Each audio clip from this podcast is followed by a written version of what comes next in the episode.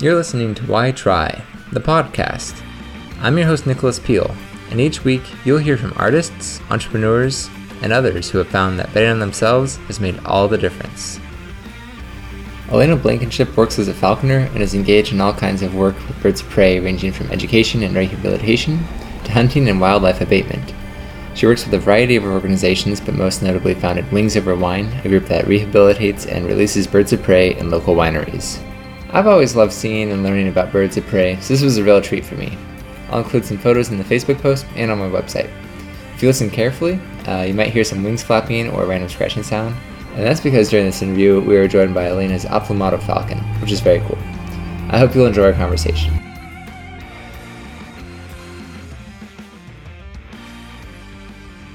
My name is Alina Blankenship, and I work with birds of prey. And there, we work with them in multiple capacities. We work with them in falconry, in abatement, in education, and in rehab. Okay, how, how does your time break down among those different areas? Currently, I spend, um, we're all season in the hunting, so I spend the majority of my time doing education. So um, I have a license by the U.S. Fish and Wildlife to do education with birds of prey generally we acquire those birds that have been injured in, out in the wild and are um, have been cared for and are unable to return to the wild. So um, they are usually either euthanized or placed into an educational home or facility, and we take those birds, such like an owl. I have a barred owl and a barn owl, and we bring them to schools or camps or um, conventions so that people can learn about their unique ecology, physiology, and um, conservation what drew you to this area just in the first place? I, you know, I've I've never really had. I'm not one of those that have done it since childhood and who have had a fascination with birds. I never liked birds as a kid because I didn't like keeping them in a cage. And then um, just a few years ago, maybe eight, six or seven, eight, eight years ago, a friend of mine called because she had a bird stuck in her garage and what do I know? I just have a little more nerve than she does. So I went in to recover the bird and threw my coat over it and said, Let me bring it to your bathroom and see if it's okay. Again, what do I know? But if a wing's bent backwards, that's probably a bad sign. And I was in there for a while. And when she came in, um, I had this, what I now know is a juvenile Cooper's hawk sitting on my arm. Just got me thinking, and I started to research. And it took me a year to connect with the falconry community. And um, I did a lot of research on myself before I started, and then connect, went out with a bunch of falconers, and then um, went to the meets that were open to the public and then was assigned a sponsor. And so falconry in um, in the states is done the old way with a sp- uh, sponsor or master falconer, and you apprentice to them for two years, and they help oversee all of the ins and outs of um, learning to care for the bird properly and to hunt with the bird properly. The, you know, the tenets of falconry is that it's the taking of wild quarry with a bird of prey, in fair contest. So um, falconry is more of a lifestyle than just a weekend sport because you care for the bird every day of the year and you do the bird and the sport a disjustice if you're um, a disservice or you know injustice if you're not going out several times a week during hunting season. For, just for the bird's benefit, to like be active. Um, it's a sport and you are granted special permission in, in, the United States to to utilize of prey in the sport. If you're not utilizing in the sport, then you are a pet keeper, and that is not allowed in the U.S. Okay. So you mentioned meets. Um, what what's involved in that? or what what what is the sport of falconry? What does that consist of? Well, the sport of falconry, as I said, the official definition is taking of wild quarry with a trained bird of prey. Could you walk me through that a little bit, like Absolutely. what that looks like? And so, um, one the reasons that a, a bird of prey will work with you is because you give them a good deal. They they can be more successful hunters with you than without you. It's a difficult business being a predator. There's um, a lot of danger to that, and success rates are low. And I think any naturalist who who studies predators will tell you that um, it's difficult to catch prey, and so they have to have a lot of shots of it. So if we um, have trapped a red-tailed hawk from the wild, and all of this is permitted and, and um, regulated, we teach it very quickly. It cares about two things: eating and being eaten. That we're not going to eat it. It's trying to get away from us. We have um, put on jesses on the bird, anklets, jesses, and a hood. What's a jess? Um, the anklets are around her ankle. The jess connects to the anklets, which connects to a leash. And that allows us to maintain control of the falcon in situations that would be unsafe or imprudent to have a free flying falcon. Okay, like a women of Willamette wine night. Or in a car or, you know, at a meet or at a park or somewhere. So what's the function of the hood? So um, the function of the hoo- the falconry hood is to keep the bird calm. Is one of the reasons we we are transporting oftentimes multiple birds of prey in close proximity. It keeps them safe from each other, and it also sets an intention. So, for instance, if you you you taking your bird out of its chamber, you put a hood on it, you weigh it, it knows the routine, and when you take it out into the field and you remove that hood, the bird's ready to you know ready to go. It knows the rules. It's it's set the intention. Okay, this is our routine. It's like gearing up for anything. Once your gears on, you know you're ready to go. And so that hood is part partially. Um, to keep the bird safe, par- partially to keep the bird calm, and partially to set the intention of we're ready to go go hunt. So we've taught this falcon that we're not going to eat it, and then we start to feed it, or in this case, a, a red-tailed hawk, and then we start to uh, offer it food. It doesn't like us; it doesn't want to be there. But when it's jumping away, it's very uncomfortable for it. It's easier for it to stand upright. So it says, "Okay, I don't like that, but sitting on the glove is better." We start to feed it. I don't like you. I don't want to be here, but eating is better than not eating. And then as it begins to trust trust us, a that we won't he- eat it, and b that we will actually feed him, we can get the bird to come closer, uh, further and further distances to us. So we first start by having it eat on the glove, and then we put it on a perch and have it step onto the, the glove, and then further and further. When when your bird's coming to you instantaneously at hundred feet, then you're ready to go in the field. So if we take a red-tailed hawk into a field that has individual blackberry stands, and falconry works because everyone knows the rules of the game. So we will- we release the hawk. The hawk goes up into a tree, and there's a rabbit in those blackberry bushes. Hawk knows the rabbit there. Rabbit knows the hawk there. Rabbit's not coming out. Hawk knows rabbit's not coming out because that's the rules of nature. They understand that they in in the wild they have to be patient, and maybe some one of the rabbits will venture out. You know, we change those rules, so we will either send a dog into the bush or hit the bush with sticks, and we're driving that rabbit out. Now the hawk has a legitimate chance. He's gonna the hawk's going to go after the rabbit so that he can eat and do what he naturally does. He doesn't fetch it for us. Um, we're the bird dog for it. And he knows that wouldn't have happened. Glad you're here. That changed the rules of the game. So as long as you're useful, they're often willing to work with you. And we get to be part of their world rather than um, really bringing them into ours. So we get to do what they do naturally and just accompany them on that. It's very cool I agree. Yeah. when this, you know, um, hunting ducks with uh, a, a, a large bird of prey, when the system works brilliantly, and when, for instance, my falconry sponsors, his uh, English setters are flushing the ducks out of the water, and his peregrines coming from on high to strike it down, and then as it catches it, the dog stands over it and guards it, guards the bird and the dog. Um, it's very cool. It's just really, it's well worth it there, right there. Can you tell me a little bit about how I I don't know like the right word way to phrase it. How do you get a falcon? Like how do you go about getting the birds? So in America, it's highly regulated. So the first thing that you would do is um, you would go in, in Oregon, look up Oregon Falconers Association and just talk to them.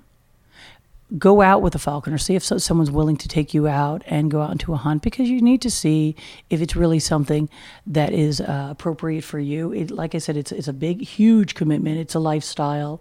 You know, there's if you're out in the field and your falcon's up in a tree, you um, aren't going out that night. You know, you're not sorry you have a party to go to or an obligation. You have a new obligation. So that's not necessarily the lifestyle for um, everybody. So going out with a falconer and learning what it entails is really the first step. when you decide that that's like the So where do we acquire the birds? Yeah. Is that the question? yeah once you've decided that that's a responsible thing for you to do? Well, once you once you've um, started going out and you've found a sponsor that's willing to sp- sponsor you, because for them it's a huge it's a huge commitment as well. They have two years of responsibility. It's a lot of time, and so you have to show an initiative to them.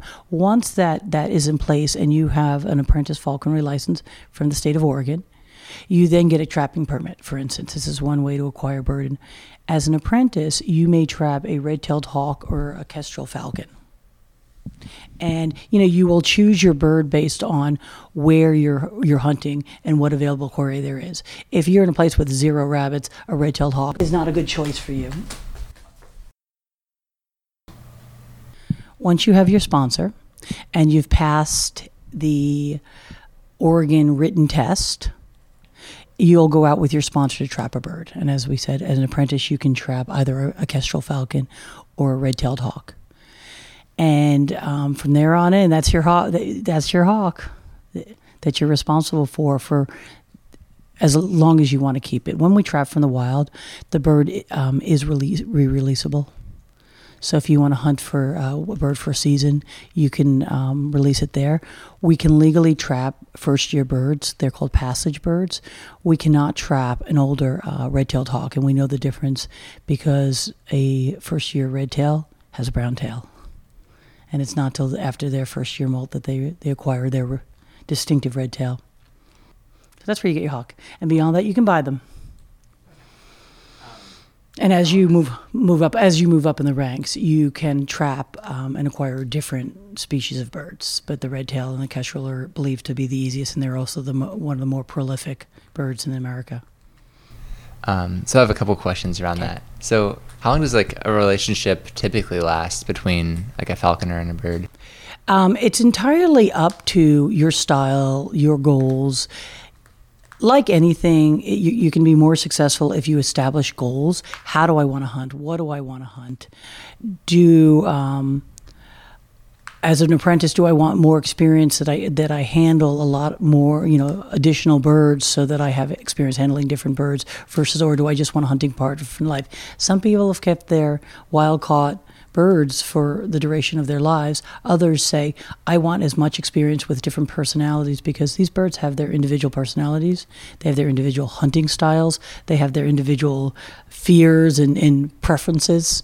And so you can make that choice whether it's a lifetime relationship, a season, or several seasons, depending on your goals.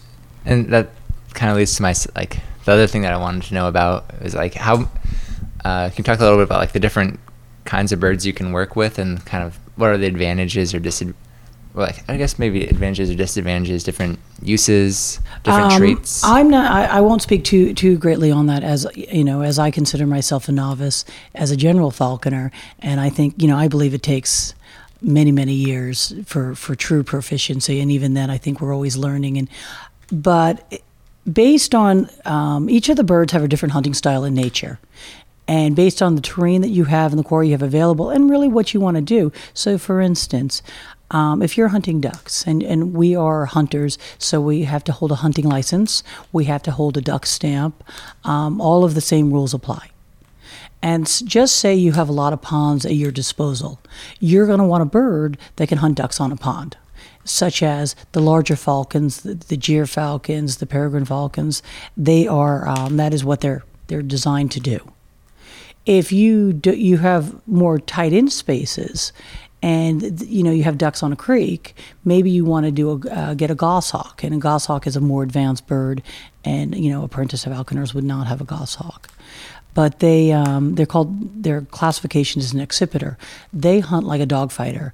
They can go 45 miles an hour, boom, boom, boom, boom through the trees, and uh, just turn on a dime. They're, they're magnificent animals, and that's they might they'll catch things in, in heavy co- uh, cover. And they're a versatile hawk so they can catch ducks or they can catch rabbits or pheasants or quail you know whatever you have available to hunt. You know so it, and it's really what your style is. Do you want to see the bird up into the sky going thousands of feet and coming down? You choose one type of falcon. Um, if you want really adrenaline filled tail chases you might choose something like a merlin falcon or a cooper's hawk so it really depends on what your goals are. It's like um, play, playing golf, which I know absolutely nothing about, and choosing the right uh, the right club for the situation. A lot of um, a lot of the current nomenclature in the in the world comes from falconry. Shakespeare, I think, was an amateur falcon or falconer or just enamored by it, and so he he introduced about you know four dozen terms into mainstream language that come from falconry. So, for instance, right now you can see the falcon's tied around my little finger. She's wrapped around my little finger. Um, haggard is a word that comes from falconry. We call a haggard bird as a bird that's not a first year; it's an older bird. And you know, somebody a bir- older bird is going to look a little worn and weary. The feathers are not going to be in great. It's going to look haggard. And so the, the term haggard came out of, of falconry. The word caddy, you know, golf caddy, comes out of falconry. So um, the ma- when the Lord went decided he was going to go hunting in the Middle Ages, he has a master of his mews, and that that those falconers train his birds. And so when the Lord's ready to go out into the field, he'll have a um, an individual that will carry what looks like a hula hoop strapped around his body you know, kind of like a suspender, like a clown suspenders that, that open up the, the big pants. And um, the birds would be hooded and tied, or arranged around that hoop. So that when you're out in the field, like having the right golf club, you have the right fo- the right bird for the job, and so that that apparatus is called a cadge, and so the word caddy comes from that which carried the falcons. And, you know, we could do this all day. This Interesting. You mentioned that some birds are more like advanced than other ones.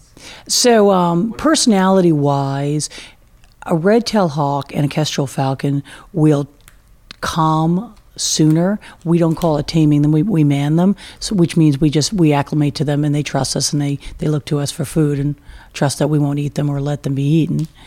And um, a red-tailed hawk and, and uh, kestrel tend to do that a little more easily. The the high adrenaline birds, like a Cooper's hawk, they make their living out of being a little schizophrenic and a little crazy, and um, you need to you just need better a better skill set. For instance, if you're if you're an equestrian, you're going to buy, get a different reaction out of a draft horse than you are an, uh, out of an Arabian and so handling matters and even if you know in all i think in all hobbies or sports. So if you're you know you collect reptiles do you want to start with a cobra? Probably not.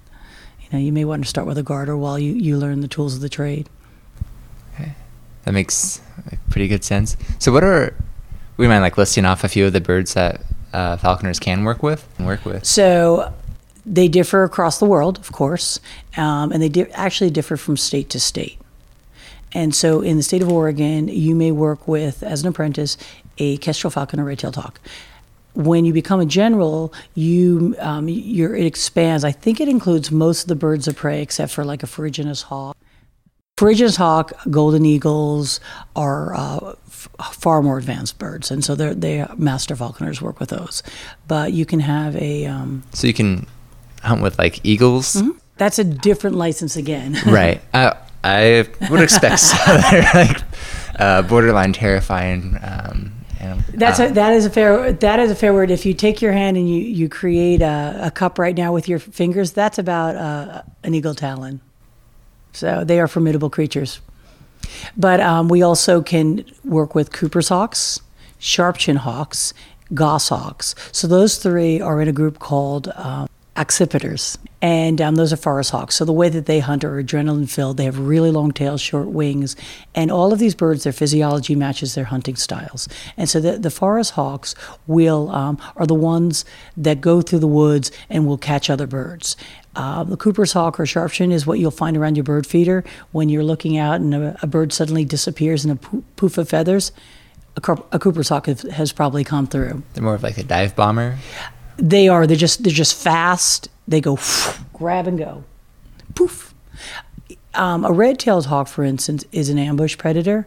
That's why you see them driving down the freeways, and you look down and um, they're, watching these clear corridors for to see a reptile. Or, reptile to see, looking for rodents or um, you know mice, rats, etc. So red-tailed hawk is an ambush predator that will um, haunts the corridors of the freeways, looking liking the open view to come down on rodents and other other of its prey. It has a pretty versatile diet.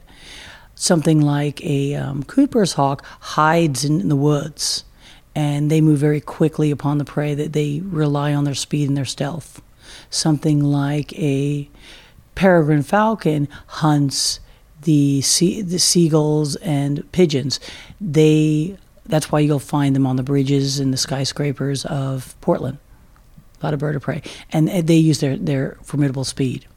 We can also hunt with a great horned owl in the state of Oregon. Um, not too many falconers have done it successfully because it's it's a different beast and the way that they're trained is very different the way that they operate and think are very different plus they're noct- more of a nocturnal hunter so um, you your observational enjoyment is reduced. So a lot of um, the falconers that actually are successful do it, you know, dawn and dusk, and they wind up having to put lights on their their owls. And then, um, so we did the accipiters, we did the buteos. The buteos are um, the red-tailed hawk. There's also a red-shouldered hawk that we can hunt with, and then you can hunt with golden eagles.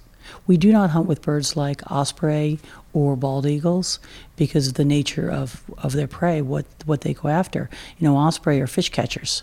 So, how do you retrieve your bird? You know, you go for a swim. So, it's not very practical. The same thing with bald eagles. They're just not a practical hunting bird because of the method of their hunting. So, we do not use those. How do you make sure that, like, when you let go of the bird for like the first time, that it doesn't just fly away? Oh, that's a nail biting day. Um, you, you, trust in your training, you, and things go wrong. The Murphy Murphy's law of falconry is, is, always in full force. If something can go wrong, it typically does.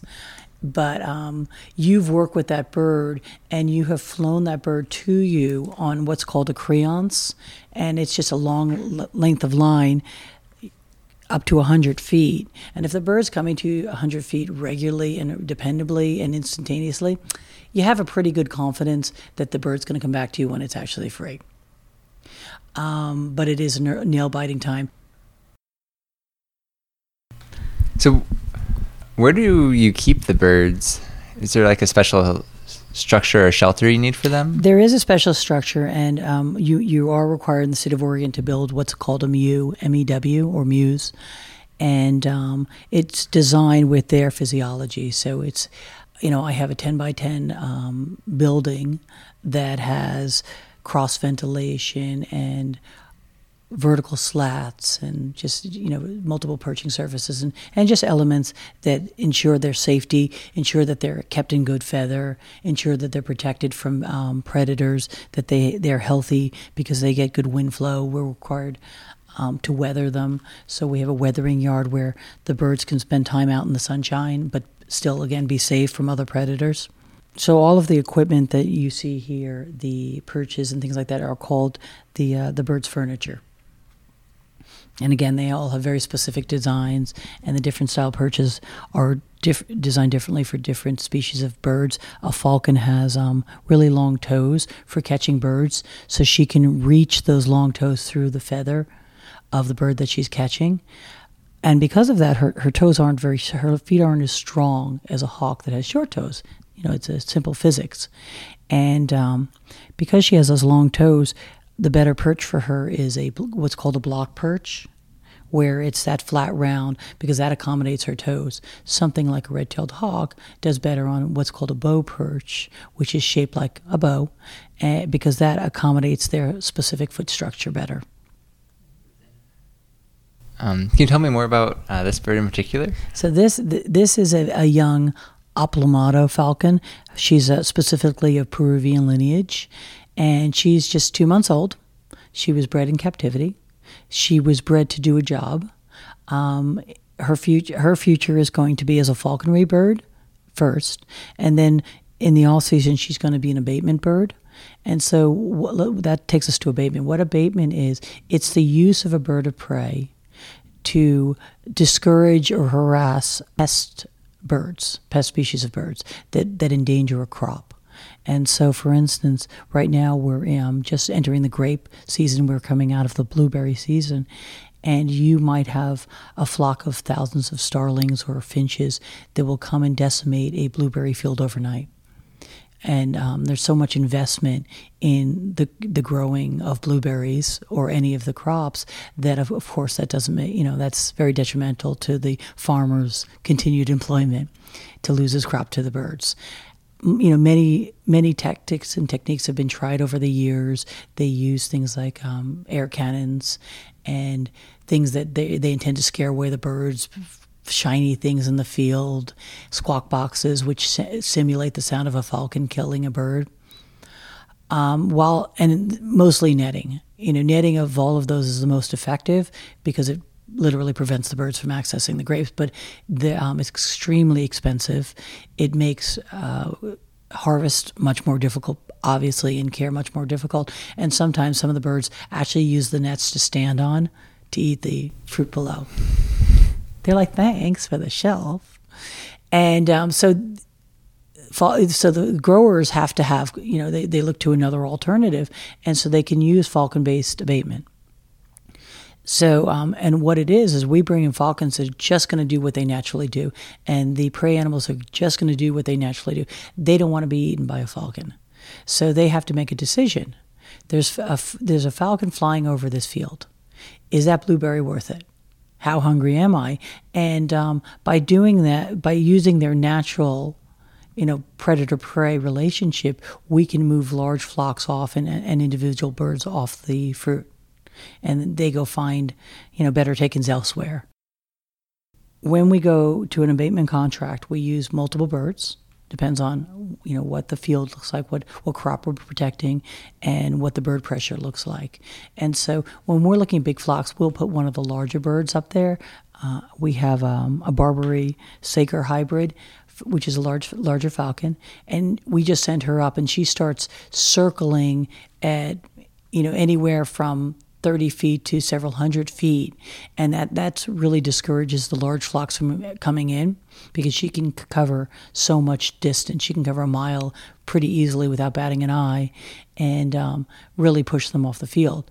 When the birds start to make into the bushes or they come in and try and sneak out, sneak one or two pieces of fruit, we'll use some of the smaller falcons like this Aplomado, who's kind of larger than a robin and she um, she'll go through the bushes and she'll you know she'll go deep into the bushes which the other birds are doing. They're hiding in the bushes at a low level because they can fly between the stalks and so can she. So she'll move them out of the uh, rows. Okay. Is she more of like a like an adrenaline hunter she, that's about? actually a really good question um, are both. They can hunt like an occipital, like a Cooper's hawk, but they can also hunt like a kestrel falcon, and they can wait on, or they can hunt off the glove, or they can go through the bushes. So Aplomados are kind of they're be, becoming really, really um, popular in both falconry and abatement because of their versatility. Have I asked you how many birds you work with at any one time? It depends on um, you know what we're talking about. So I guess we'll start from the, we'll go back to the beginning for a second. The ways that you can use a bird of prey. So you can use a bird of prey in falconry, which is a hunting sport. You can use the birds of prey in abatement, and that's using the bird of prey to deter pests off of agriculture or also you know they use them in dumps and and airports and anywhere resorts anywhere that you need to move off pests and that, that are natural prey for the for the birds that you're using. So you have falconry, you have abatement. I have a further license, and I do education with them. It's an I think we discussed that earlier. It's another way that you can use the birds. You can use the, a live bird to teach people um, about about them and their importance in the world, and people get to be face to face and and generally appreciate their their beauty and the versatility and, and gain a greater appreciation. And then the last way that people hold birds of prey in America is is um, rehabilitation, and that's a different license altogether. And these are private; um, these are individuals that see the need to care for injured wildlife, and um, there's no state or federal program, either logistically or financially, to care for injured wildlife. So it's private organizations such as Audubon, but other ones as well, that say, "Well, we'll fill in that need," and they um, they're licensed and all of their facilities are inspected, and they'll take in a, a, bird that was hit by a car, for instance, and you know they'll do what's necessary to try and release it, or you know they'll put it down humanely if that's um, if they're just unable to do that. So speaking of um, like rehabilitation, and then I think it probably ties into abatement pretty well. Can you tell me a little bit about how you um, decided to start Wings Over Wine?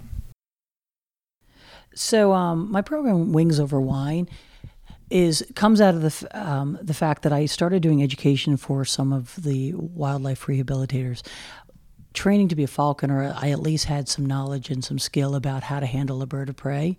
And when I, my when I connected with one of the rehabs, she didn't have anybody who had that knowledge or skill, and she herself was overwhelmed and unable to go out and really do the education that is necessary to, to help people, but also to raise funding. Because, as I said, there's no you know there's no money from state or federal that allows them to helps them to do the work that they do, and so. Um, as an apprentice falconer, I started volunteering, and I, you know, I got the the benefit of learning how to handle multiple birds, and I, I got to handle owls for the first time, and so anyway, in that capacity, I I, um, I grew and got my own license for education, and then I started freelancing, helping multiple rehabs, and not just just one, but any of the independents that are in our region, and um, when when um, when they've rehabilitated a, a, bird of prey, they need places to release it. Ideally, you know, um, we want to release them, and we're required by law to release them near the place that they were recovered. But that's not always possible. Sometimes, you know, it's in the middle of intersections of, of freeways, et cetera, et cetera. And sometimes, you know, with baby birds, they haven't established a territory. Birds that have been brought in as just young ones and released when they're older and able to take care of themselves. So when the conditions align, I found that vineyards can make some of the best release sites because, of course, agriculture generates agricultural pests. And um, the birds are more than happy to patrol the vineyards and, and eat the birds that would prey upon the grapes. And then we um, it benefits so that benefits the bird benefits the vineyard. But then the uh, other element is we create an event around it where people who wouldn't normally care or even know anything about an owl gets to see one of my ambassador owls face to face with you know when we do all of that with a hope that maybe they'll make some different decisions in their lives. You know maybe they decide not to litter because oh you know that might da da da da. And um, maybe they'll have a little more appreciation. Maybe they won't use rat poison um, and other things because birds of prey get uh, secondhand poisoning by eating the mice and rats that are poisoned, and it's a horrific way for them to die. So that you know that's the reason that we want we do the education portion, and so the Wings Over Wine program just pairs the right raptor from a, rehab with the right vineyard. And we make an event about, around it, and then we also raise funds that can go back to that rehabilitator, and they can continue the work that they do. Um, how do people? What are like the main? Is falconry something that people can make money with? So um, falconry per se, no. Um, I mean, I guess I guess there are falconry schools. So I guess in some places, uh, you know, I, I don't know about I don't know a lot about that. But in some places, I guess there are falconry schools where people can have a falconry experience and make revenue off of that. But generally, no. Generally, you do it for yourself. In education, absolutely not. The birds are protected against commercial use. So when you when you see commercials that require uh, like a great horned owl, you'll probably see a Eurasian eagle owl. You can tell by the orange eyes rather than the bright yellow eyes of a great horned because they're protected so they can't be used commercially.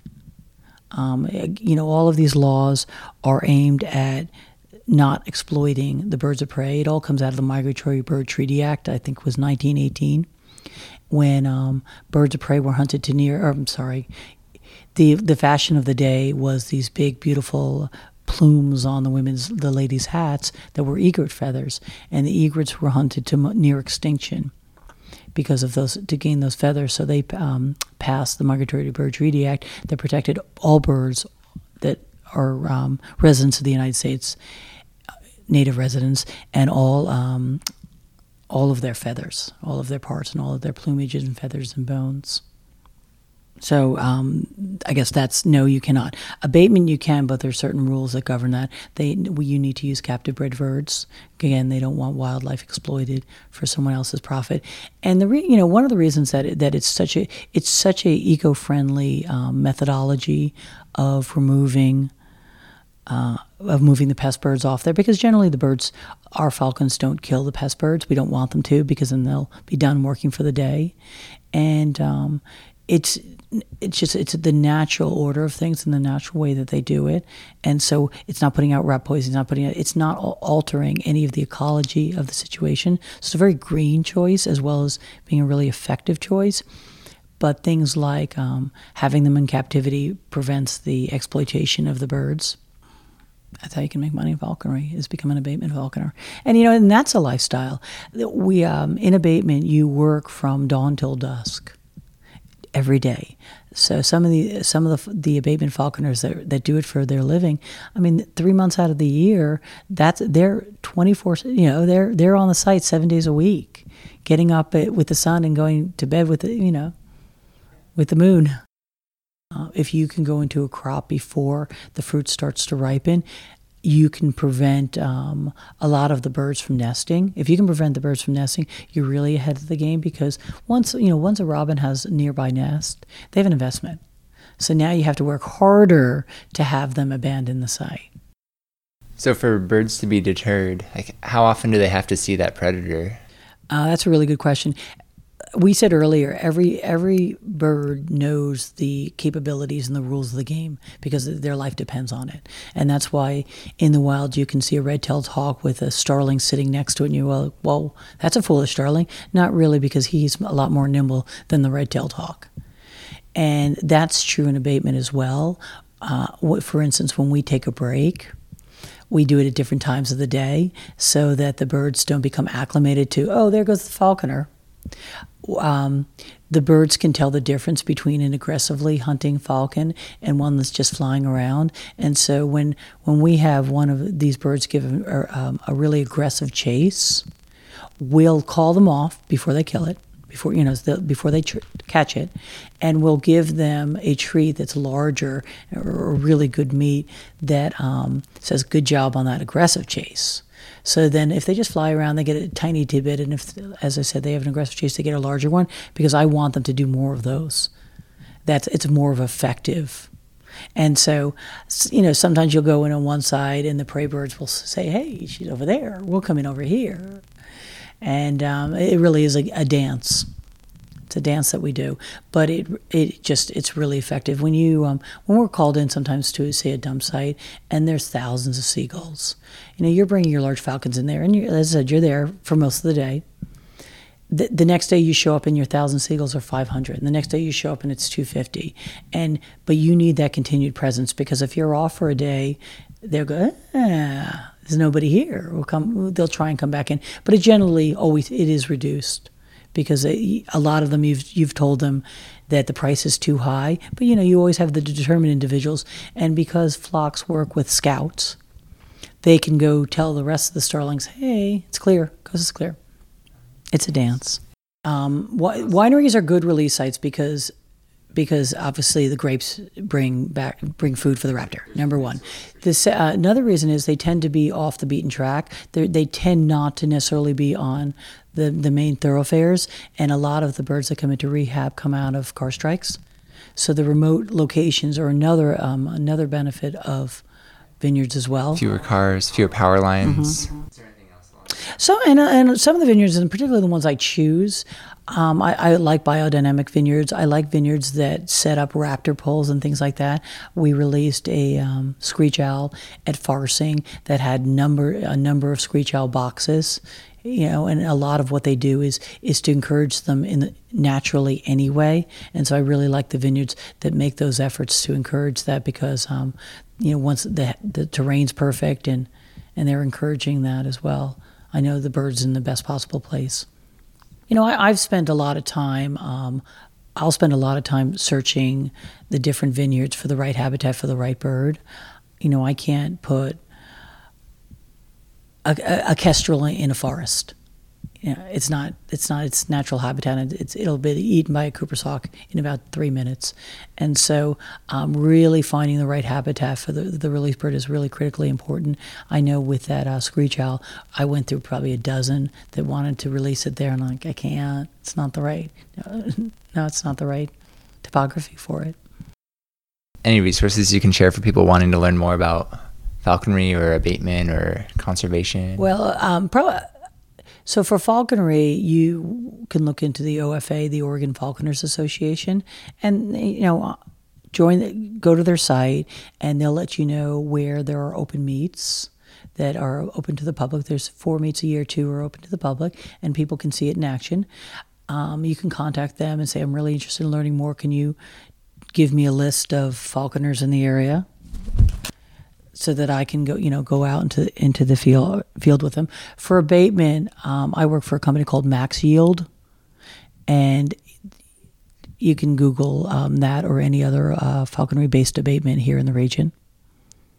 For to see our releases, it's wingsoverwine.com, and that has a list of the vineyards and the upcoming releases. And then for uh, education, I've, our website is isavewildlife.com. And that's where we take the birds into either private companies or schools or camps or fairs or conferences. We're going to be at the um, Molalla Farmers Market tomorrow, for instance. So, and that'll be up, up there. Yeah. So thanks for your time. My pleasure. Thank you.